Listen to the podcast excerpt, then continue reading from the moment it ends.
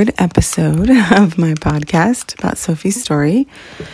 Um, thank you for tuning in, and sorry that it took a while to get this one done. It's been a little bit crazy for us, but I am happy to be finally getting this done.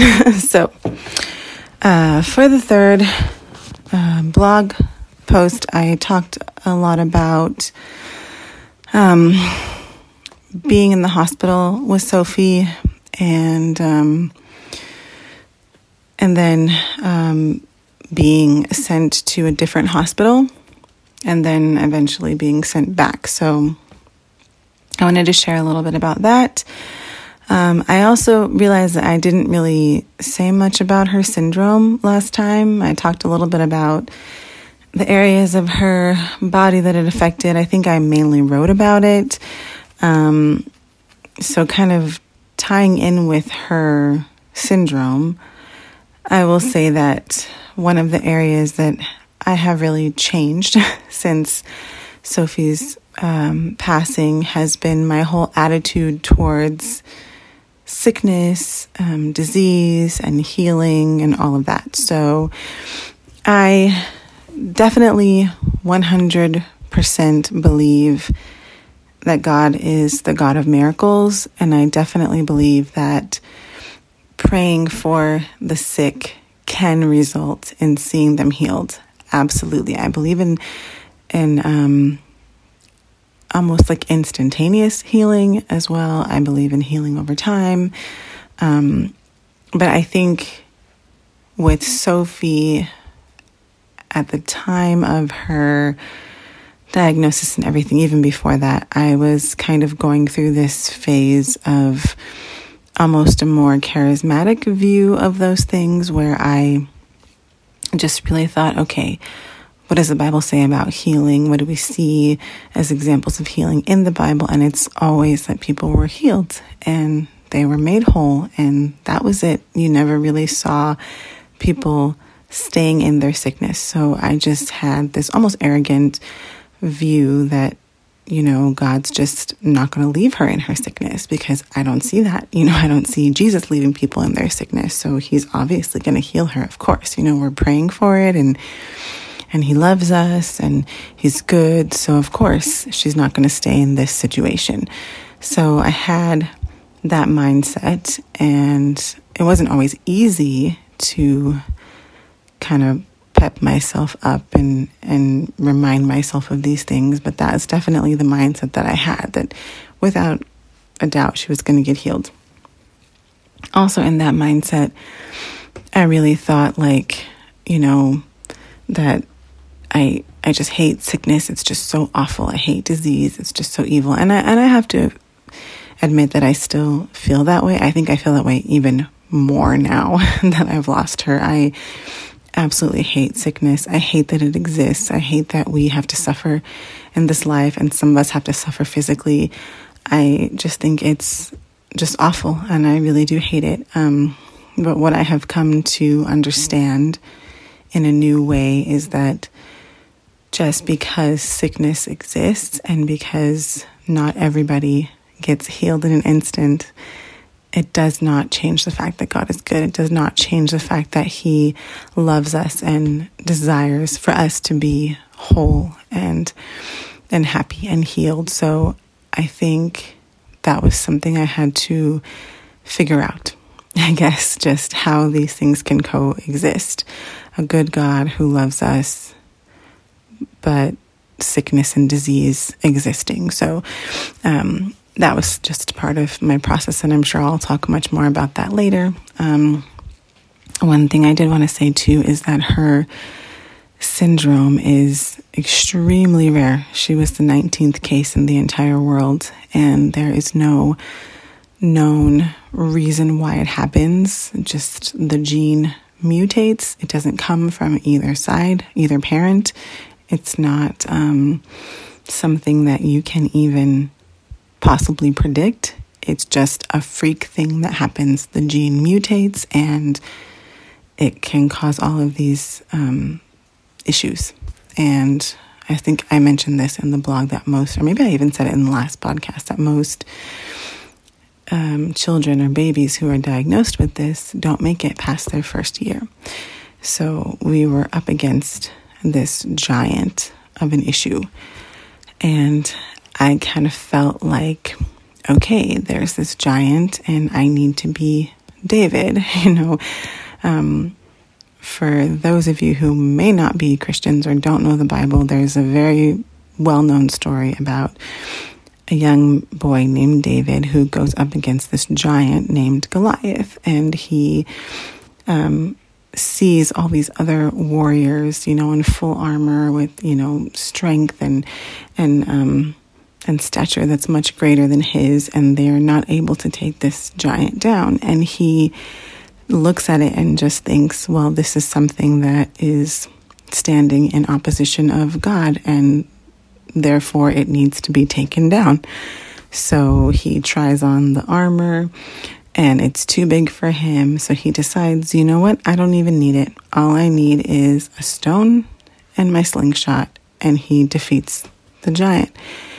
And I just thought, okay, that's what I have to do. I have to, you know, just kind of pep talk myself and, and become this David and just go and, and knock down this giant. And so that's kind of how I viewed, you know, my position with fighting for Sofie and all of this, you know. Um, it was definitely as much, if not more, of a spiritual battle for me as it was a physical struggle.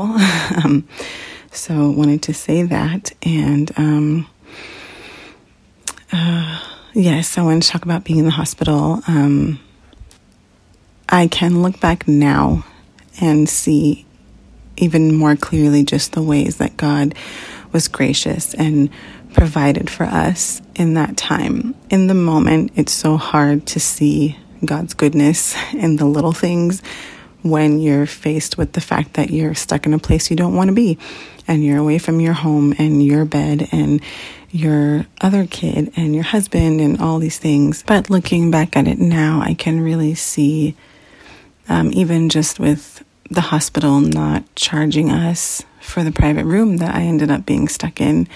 Um, so we were saving money that, you know, we weren't counting on being able to save because of the circumstances and the nurses being so sweet and the doctors being so nice. And um, you know, even the the head doctors taking time to come and sit with me and explain everything in English, which I know must be difficult because when you're a doctor and you have to speak to your patients, you already have to deal with medical terminology and things that they can't understand. And then you never know what emotions you're going to have.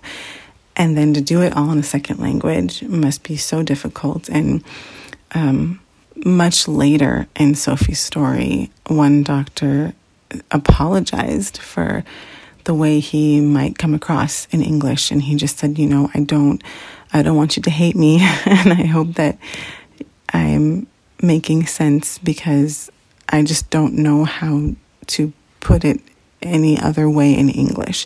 So I realize that it must be difficult for them to take the time to you know, figure out what they need to tell me and then to do it in a second language. So, all of that, I was really very um, grateful for all of it and very appreciative. So, um, so we were there and getting procedures and testings and stuff done. And then um, I had the talk with the heads, uh, with the head and a couple other doctors that they thought that they found some kind of mass in her bowels, which which they thought explained, you know, why she's having this um, like kind of like reflux and and why she has the big belly and all these things.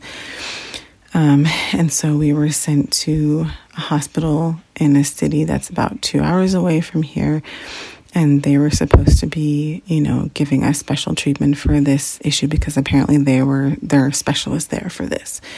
So it was like a you know, we're telling you this now in the afternoon and you're leaving first thing in the morning tomorrow. So I had time, thankfully, to go home and pack and then head back to the hospital that night. So it was really very hard because I had already been gone for over a week. It might have even been pushing two weeks at this point. And then to just come home just for about an hour or two to pack up and know that I'm going to leave and I'm going to be far away and I don't know how long I'm going to be far away was really hard. And I remember I cried when I had to leave Adam. Thankfully, he went down for his nap and I was able to just go while he was sleeping. But um, it was such a tease, you know, just being able to come home and um, and see him and hug him and and um, yeah, we were singing songs and stuff, and he was just having such a blast, and I just was so thankful for that moment, but also just so devastated that I wasn't going to be able to stay there with him, and I couldn't explain to him what was happening, and I didn't even know how long I was going to be gone or um, or what, and just trying to figure out you know, with Yenya, if they could see me, when they could see me, you know, it's a two hour drive one way.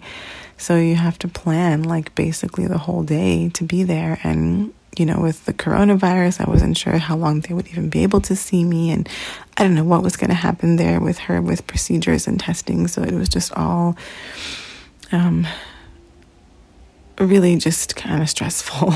um, but at the same time, I had hope that maybe this was going to fix everything. Like, okay, maybe God is going to use this to finally do whatever needs to be done so she can just bounce back and be healed. So the next morning we go, the ambulance comes, we're traveling there, and then when we get to the hospital, we're sent right away to the infection ward. And I thought this must be standard procedure, it's COVID, they must want to, you know, give us a test or something. But it turns out that on the way there, the ambulance um, received a phone call from the hospital that we had left saying that we were in contact with two nurses who were tested COVID positive. So we had to be put on a quarantine. And so that lasted, that was, I think, supposed to last mm, maybe a few days. So we got there, we were put into quarantine. It was really intense. Like people were putting on like the full on head to toe coverings to come and, and see us. They um, there were like two doors between Sofie and I and the nurses and doctors, and they would like open one door, leave our food, go. I had to wait till they were gone, open up our door, take the food. It was just insane. And on top of that, these infection wards were not built for um, families or older kids. It's mainly for like babies. So the doctor told me, I'm sorry, there's no shower here. Um, depending on how long you stay, we can try to figure out a place for you to bathe if you are COVID negative. If not, I'm not really sure how it's going to work. But basically, they said, okay, we're gonna we test we'll test you guys, which they did, and then if you're negative, we can move you to a normal room. So I thought, wow, this is going to be interesting. you know, um, no place to shower. It was just really interesting. Um, and the room itself was really icky. Like, I am definitely not a princess. I can handle you know, some slightly older furniture and stuff, but this room just felt like it wasn't very clean. And I hate to say that because I'm sure there's nothing wrong with this hospital. I'm sure it's totally fine, but that's just how I felt. And I could, um, I almost couldn't sleep. I was just kind of icked out by the whole thing. So, um, but I will say that the best thing that happened that night that we were there was that Sofie started smiling, and I will never forget the way that made me feel, and I'll never forget how her face looked. I made a video, and there was just one point.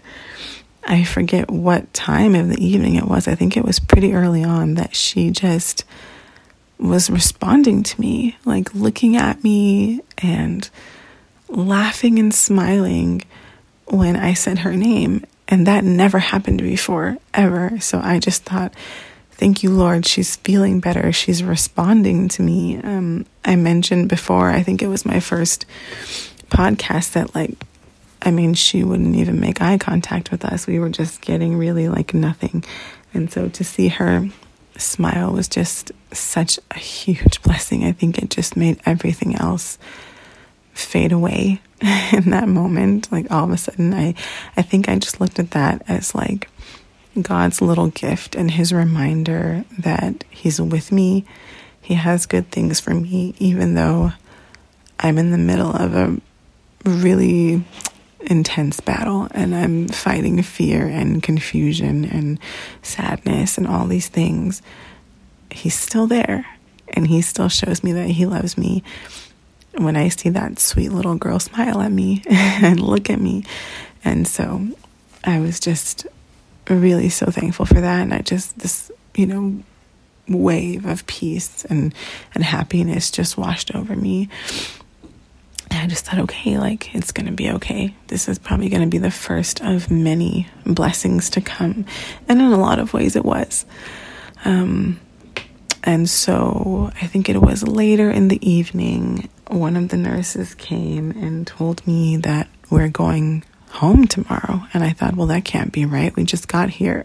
and I thought maybe I'm not understanding because nobody spoke English except for the one doctor who I saw when I first got there. So I thought for sure it must be a language barrier. But she was telling me, no, you're going home tomorrow.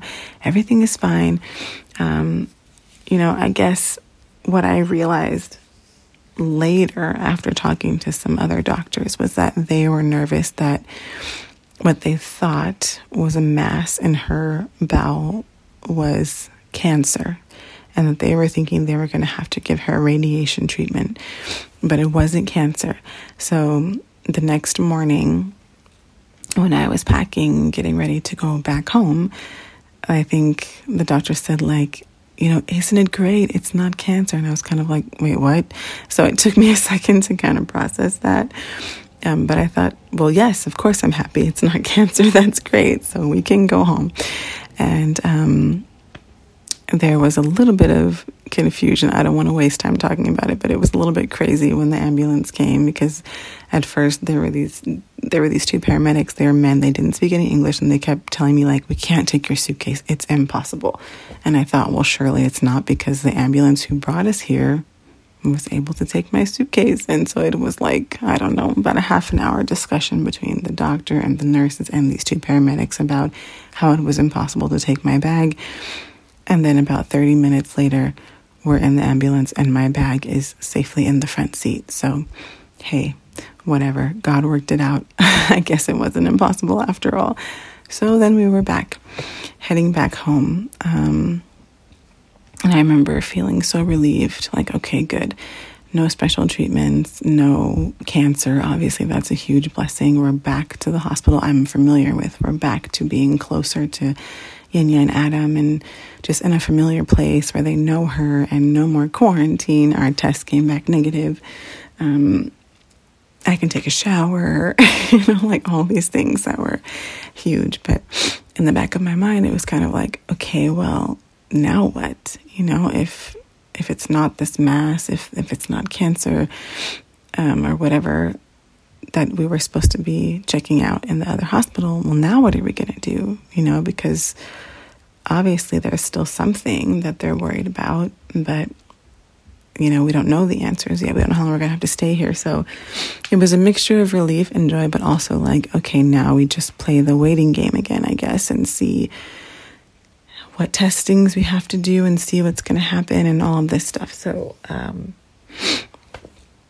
so we got back and it was such a joy to see all the nurses and, and, and everything. They were surprised to see us back so soon and but happy to see us back. And um, and so yeah i think i don't want to get ahead of myself with what i'm going to share next time. So i think that's all i'll say now. But um, it was quite the journey. And this actually the the afternoon that I was packing to go to this other hospital when I came home for a few hours, it was the same day that there was um, a conference um, through Yenya's job, and he was just joining remotely.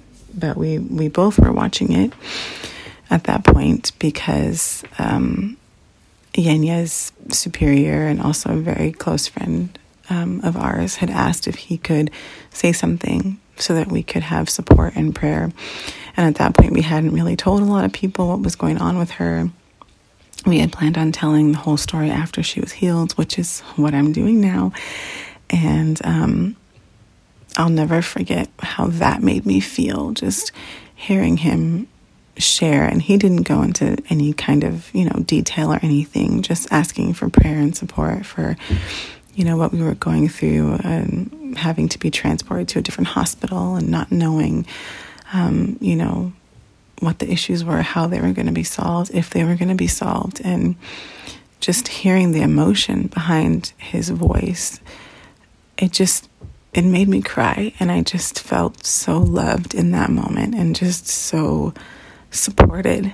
And I had no idea how much that would grow going forward just how many people love us and and loved our little girl and just fought this battle with us I it was just the the beginning of of understanding that and just, yeah, realizing how blessed we were to be so surrounded and just completely covered um, in this whole process. So it helped me when I had to leave Adam and, and Yenya and to go into this kind of unknown territory, knowing that I was covered that way and that Yenya and Adam were covered that way was just such a blessing. And then to be able to just come right back home the next day just made it that much sweeter. And so, um, so, uh, if you're listening to this, you know who you are, and I want you to know I love you and I appreciate you. And thank you for sharing um, that day and asking people to pray for us because it was a huge blessing. So, um, I think I will end here. It's a kind of a shorter one today, but I did want to say please um, write me with any questions you have. I think the next podcast is going to be a Q&A. Like I'll take the questions that you guys give me and answer them or even talk about a couple things in more detail if you're interested in anything so far in the story. Maybe you'd like to hear some more about something and I'm hoping to have a guest appearance. I'm hoping that I can get Yenya to jump in. So um, please, if you have questions for him and his process, what it was like for him being home while we were away, um, what he was kind of thinking going through, um, please send me those questions too. I'll have him jump in and kind of share a little bit about um, his process as well, because I think it's important too. Um, so thank you for listening, and I'll talk to you guys next time.